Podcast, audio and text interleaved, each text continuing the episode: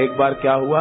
अपने बापू बैठे थे डीसा गुजरात में, बनास नदी के किनारे पर। शाम का समय था।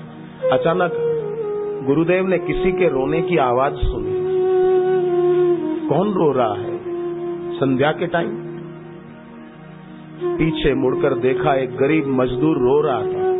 उसके पैर में चोट लगी थी। बापूजी ने पूछा, क्यों रोते हो भाई?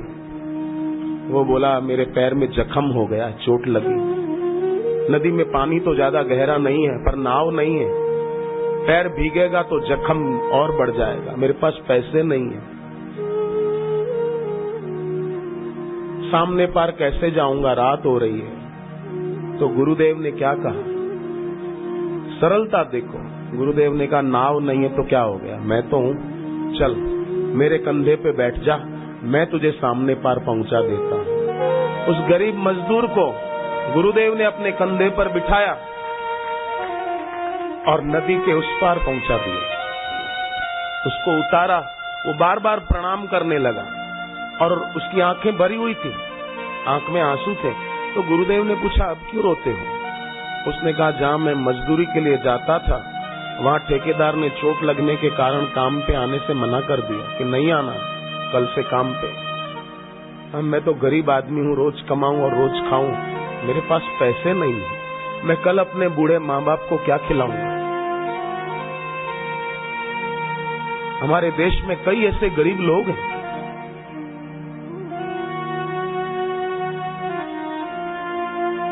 कई नेता बड़े पदों पर बैठे हुए बीच में अखबारों में आया था ऐसा, अश्लील फ़िल्में देखते हैं। पर उनको नहीं देखते हैं, जो बच्चे कपड़े नहीं है शरीर पर पहनने को। उन बच्चों को देखे ना। फ़िल्में गंदी देखते हैं, तस्वीरें नंगी फ़िल्मों में देखते हैं। उन बच्चों को क्यों नहीं देखते जिन बच्चों के शरीर पर कपड़े नहीं जिन गरीब बच्चों को कभी खाने को एक मीठा लड्डू नहीं मिल पाता। उन गरीब बच्चों को क्यों नहीं देखते? उनको देखे वो भी बेचारे बिना कपड़ों के रहते। इसलिए मैं सबसे कहूँ कि आपका जन्मदिन आए, घर में किसी का भी, और भगवान ने आपको थोड़ा भी पैसा दिया हो तो अपने जन्मदिन पर गरीबों की बस्ती में जाकर गरीब बच्चों को एक एक लड्डू बांट के आए जिन बच्चों को कभी मीठा खाने को नहीं मिलता, उन बच्चों को एक एक मीठा आप देकर आओगे। भगवान आपकी आँख में कभी दुख का आँसू नहीं आने देगा। घर पे किसी का भी जन्मदिन हो, गरीबों की बस्ती में चले जाओ। दो किलो, पाँच किलो मिठाई लेकर उनको बांट के आओ। बच्चे का जन्मदिन हो, बच्ची का जन्मदिन हो, आपके घर में कोई गुजर गए हैं, कोई मर गए हैं, उनका साल में दिन आता है ना कि उस दिन मरे थे, उस दिन जाकर गरीबों की बस्ती में बांट के आओ कि मेरे दादा के नाम से, मेरी दादी के नाम से, मेरी माँ के नाम से, मेरे पिताजी के नाम से आप खाओ।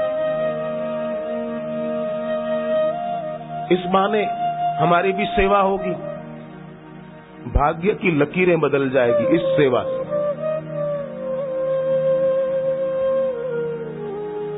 गुरुदेव ने उस गरीब को कहा कि भाई, तू रोना नहीं। तुझे ठेकेदार ने मना किया ना? बोले हाँ गुरुजी, मना किया है। बापूजी बोले, मैं कहता हूँ तू जाना उधर, वो रखेगा तुझे काम पे और पैसा भी ज़्यादा देगा रोज की अपेक्षा। अगले दिन वो गरीब गया। ठेकेदार ने कहा कि अरे अच्छा हुआ तुम आ गए। मैं तुम्हारा इंतज़ार कर रहा था। बोले, क्यों साहब, आपने तो कल मना कर दिया था कि काम पे नहीं आना।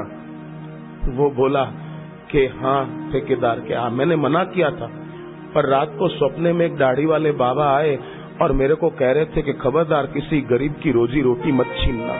किसी गरीब के पेट पर लात मत मारना। और उसके बाद मेरे को नींद नहीं आई। मैं तब से जाग रहा हूँ और सुबह जल्दी इधर आ गया कि तू कब आएगा। तू आ गया अच्छा हुआ। अब तू ज़्यादा मेहनत का काम मत कर, तुझे चोट लगी है पैर में। देख रेख का काम कर ले, मैं तुझे रोज की अपेक्षा पैसे भी ज़्यादा दूँगा। सरल, सबल, साहिब रघुराजू, गई बहोर गरीब नवाजू। भगवान और भगवत प्राप्त गुरु कैसे होते हैं? गरीब नवाज़ होते हैं। सरल सबल भी होते हैं। बल भी खूब होता है उनमें।